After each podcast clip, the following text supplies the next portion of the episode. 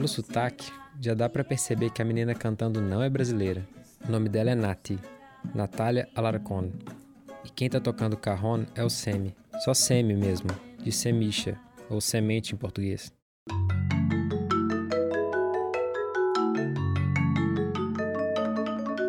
Os quatro dias que eu convivi com eles foram suficientes para me marcar profundamente. Aprendi que, mesmo com pouca idade, é possível ter muita sabedoria. Aprendi que na correria automatizada da cidade, a gente esquece que cada ato importa. Aprendi também que a humildade e a gratidão são virtudes mais do corpo e da alma do que da mente.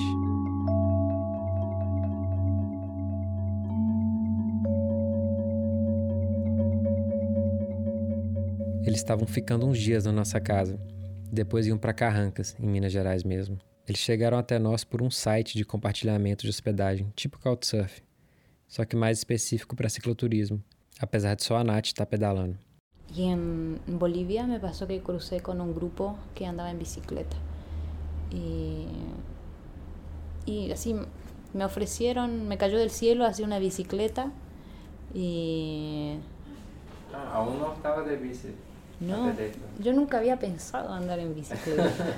Já tem uns anos que eles estão na estrada pela América Latina, tocando, passando chapéu, mas eles não saíram juntos da Argentina e nem se conheciam lá. Antes de Belo Horizonte, eles estavam em Alter do Chão, no Pará, que foi onde eles se conheceram através da música e descobriram uma conexão muito forte.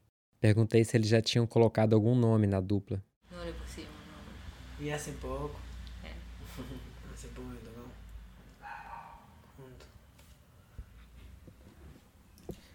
Hace poco, pero mucho. Sí, conexión.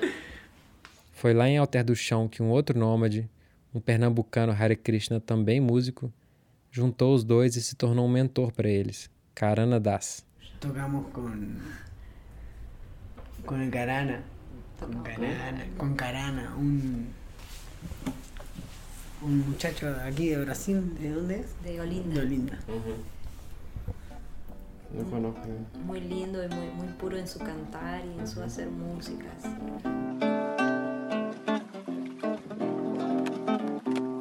Eu ando pelo mundo e não ando só. A música me leva, não há nada melhor. Ando pelo mundo e não ando só. A música me leva, não há nada melhor. Esse áudio é de um vídeo onde o Carana tá tocando em um barquinho no meio do rio Tapajós. No meu coração levo só amor, canto com alegria, esqueço toda dor. Ele também saiu de casa cedo para ir para o mundo. Quando tinha 16 anos, saiu da casa dos pais em Olinda, tornou-se Hare Krishna e fundou o primeiro centro de filosofia védica de Manaus. Depois foi para os Estados Unidos, onde ficou oito anos, estudando e trabalhando com música. Voltou para o Brasil, mas chegou pelo Rio de Janeiro. Demorou oito meses para chegar a Olinda de novo, porque ele ficava parando nas cidades para tocar. O povo tá sofrendo e pensa que está só. Deus pode tudo e desata qualquer nó. Quando chegou lá em Olinda, ele se casou e já levou sua esposa para continuar viajando, dessa vez pelo interior da Amazônia. Na internet, eu achei vídeos dele tocando em vários lugares, em Boa Vista, capital de Roraima, em Trancoso, na Bahia, e até cantando um raga new wave em um platô na Serra dos Órgãos em 1999.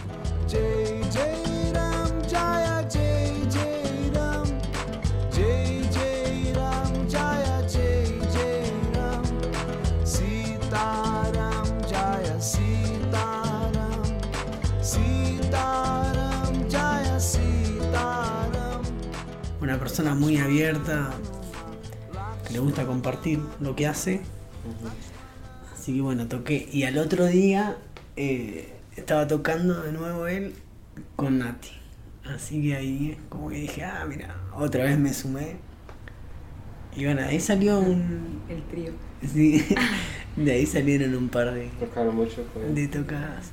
No, mucho no. Pero, no mucho, pero las veces que tocamos fue intensas. Mucha. A mí como que me dio así un, un, un cachetazo, un él mismo me decía, basta de vagabundaje, así como vos sabés tocar, sabés cantar, ¿por qué no estudias más? ¿Por qué no te dedicas más? Yo estaba en un tiempo en que estaba muy, muy, muy vaga. Así, y, y todo eso repercutía, ¿no? Porque así es como, ahora veo que, no sé, la música es lo, lo único en que, que yo me enfoco y, y me resuelve toda la vida. Así es como, eh, como me hace bien, me hace que surjan cosas, todo así. Por suerte con en mi vida me ha pasado que tuve mucha suerte con la música y he tocado con gente que eh, muy buenos músicos y y bueno y nunca nunca se no sé nunca había sentido algo así como esa vez que bueno también era con Nati los tres. Volando. volando volando literalmente así como volando era mucha mucha energía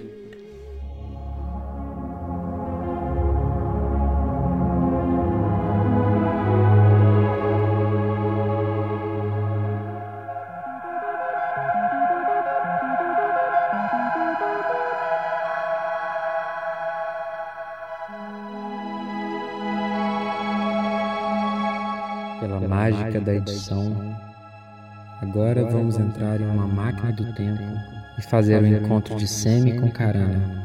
Semi lendo uma poesia que terminou na nossa casa em 2018 e Karana tocando no Rio Tapajós há quatro anos atrás.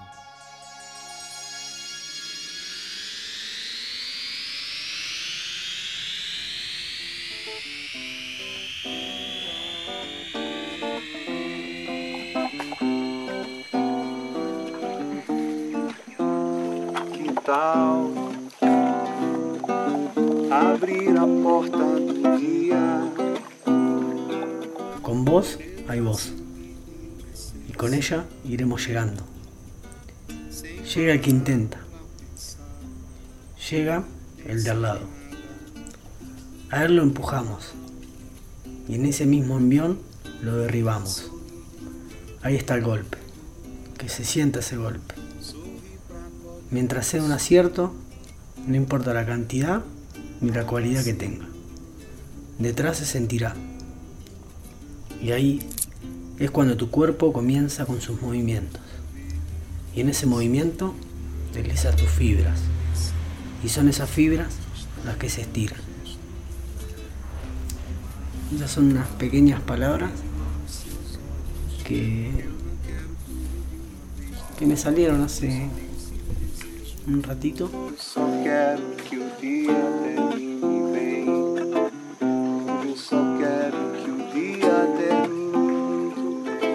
Desde que entré a Brasil eh, llueve música. Así que... Estava tocando todo el- el viaje? No, no, cuando arranqué quise norte de Argentina, de ahí estuve en el sur de Bolivia, pasé para Chile y de Chile me fui a Perú. Y ahí en Perú me crucé, hasta ahí no venía haciendo música. Me encontré con un, un amigo uruguayo que tocaba el violín y fue un, un despertar nuevamente ahí en la música y me transmitió mucha ganas de volver a tocar. Me compré un cajón peruano que lo tengo hasta ahora, ahí en Perú. Y a partir de ahí fue saliendo la música y, y preferí plasmar todo tipo de sensación y, sí, y, de, y de creatividad en la música. Y cuando entré a Brasil, que entré por triple frontera, Colombia, Perú, Brasil, eh, la primera ciudad que visité fue Manaus. Y bueno, en Manaus ahí vi un par de artistas tocando en la calle, samba. samba? Sí. Y fue algo que, bueno, también, ¿no? Un despertar. Estás en Brasil, mira. Mira lo que hay. Mira lo que hay. Perguntei pra Nath também qual era a história dela com a música. Bueno, creo que así mis, mi- mis papás iban a, a la iglesia, una iglesia evangélica, y tenían coro. Y, mi mamá cantaba en el coro, mi papá sé que tocaba bongos, porque vi una foto una vez de él con un bongo. Y creo que no, hasta, como hasta los dos años me llevaban ahí, no tengo ningún recuerdo. Pero supongo que ese habrá sido mi primer contacto así con música. Y después también, bueno, nos mudamos, mis papás ya no, no, no estaban yendo a esa iglesia, mi mamá estaba yendo a otra. Y, y- y comenzó a llevarnos. Creo que tenía unos 13 años. Y, y había batería así en la iglesia. Y yo, wow. Y me gustó mucho así. Y le dije a mi mamá que quería aprender así, que, que alguien me enseñe ahí, ya que estaba ahí. Y ahí ellos me enseñaron un par de golpes así, cosas básicas. Y el chico que tocaba en las reuniones, digamos, se fue. Y entonces me pusieron a mí a tocar. A los 18 me regalaron una guitarra. Comencé a tocar acordes simples, a cantar así. ¿Era este? No. No. Una que, tra- que traje al viaje, pero se rompió en el ¿Sí? viaje. ¿Dónde? Me, me caí de la bicicleta en Chapados Viadeiros Ujú. y se quebró aquí. Ah, en el mástil. Oh. Este, compraste. Y ahí está, la compré en Brasilia. Ah. Siempre tuve muchas ganas de viajar, así como admiraba mucho la idea que me hacía de los mochileros, así cuando los veía con sus mochilas y todo. Me parecía muy wow. Yo también me quiero ir así. ¿Y había muchos allá? Sí, se ven algunos. Tal vez si andás en. pasás por Retiro, que es como la estación central en la capital, donde se van los ómnibus. a- Yo había alcanzado ciertas cosas que, que me interesaban mucho, así con respecto a la música. Había entrado en una, en una orquesta y, y estaba amando mucho eso, así muy fuerte. Pero en el momento de decidir, así, no sé, me, me quise ir igual. ¿Qué, Y- qué, qué tipo de orquesta? Eh, sinfónica, así de, de música académica. Ah, sí. Sí. Tocalo. ¿Qué, qué tal? Percusión. Percusión.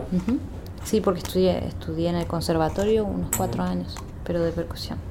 Ya en los últimos meses que estaba en Buenos Aires, Ujú, que había dejado el trabajo y, y comencé a tocar en los buses, en los buses, en los trenes, pero fueron pocas veces así y estaba muy, muy iniciante, así todavía me costaba un poco. En realidad salí de Buenos Aires, tomé un bus a, a Santiago de Chile Ujú. que mi papá está, estaba viviendo ahí, está viviendo ahí. Bueno, estuve un verano con mi papá y, y luego me fui a viajar. Me fui primero con un primo que me acompañó de mochila. Fuimos al sur, hasta la altura de Bariloche. Ahí volvimos porque él tenía que trabajar y yo decidí seguir. Me fui para el norte. Una, una, una de mis hermanas estaba ahí, me acompañó una semana y, y luego se volvió y yo seguí. Después Después de- volví a Santiago, creo que estuve un mes más con mi papá y ahí me fui para el norte, norte de Chile, hasta el desierto de Atacama. Ahí yo creo que ahí en Atacama fue el punto así de, de inicio de todo, de un descubrimiento de muchas cosas, de comenzar también eh, a descubrirme con la música sola. Eh, wow, es muy... Primero recuerdo así que, que de repente, ¿no? Bueno, y un poco antes de llegar a Atacama, de repente estaba sola y con infinitas posibilidades de, de, de, de qué hacer, ¿no? De a dónde ir y, y todo eso que, no sé, uno siente cuando sale de, de su círculo donde va a hacer ciertas cosas siempre y ya sabe, ¿no? Se impone un un- unas ciertas cosas que hacer que luego se van haciendo, no sé si rutina, pero un, un estilo de vida, ¿no? Sí. Y de repente te vas de ese lugar y estás solo en otro lugar que nada que ver, que nadie te conoce, no conoces a nadie. Y, y bueno, ahí empiezas a, a- a observar muchas cosas. Una de las primeras cosas que, que me hizo así flashear es que, por ejemplo, estaba de repente sola y como nadie me conocía, me di cuenta que yo podía ser otra persona en cualquier lugar. Y eso me hizo preguntarme un montón de cosas sobre quién soy, ¿no? Como, ¿en realidad soy o, o estoy siendo así? Sí. A cada momento. En, en Buenos Aires y en todo toda la, imagen de mí, ¿no? De, como persona, por ejemplo, yo no bailo, no sé bailar. O me, me cuesta, siempre me dio mucha vergüenza. Y de repente me encontré sola en otros lugares Y dije, ¿por qué yo no, no bailo? ¿Por qué yo no puedo bailar?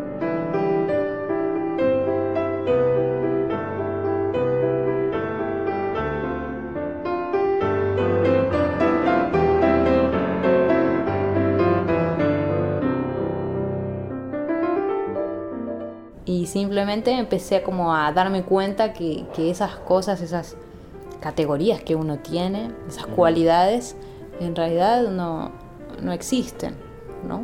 Porque están, como están construidas, no sé cómo explicarlo, como se construyen cualidades de uno, como si el tiempo no existiera y como si cada día no fuera diferente y uno un día pudiese bailar y otro día no.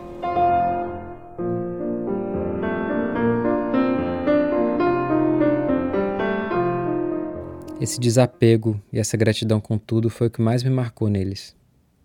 Sempre que eu estava cozinhando, eu ficava preocupado se alguma coisa estava pouco. Mas a Nath e o Sam aceitavam o que tinham com tanta gratidão e satisfação, sem colocar nenhuma neurose escondida de desejo, inveja, rancor, nada assim. Num tempo em que as posições políticas são tão radicais, que o mundo virtual ficou tão sério e pesado, que até a generosidade, a compaixão e a empatia só valem quando é para algum tipo de vitória ou superioridade em relação ao outro.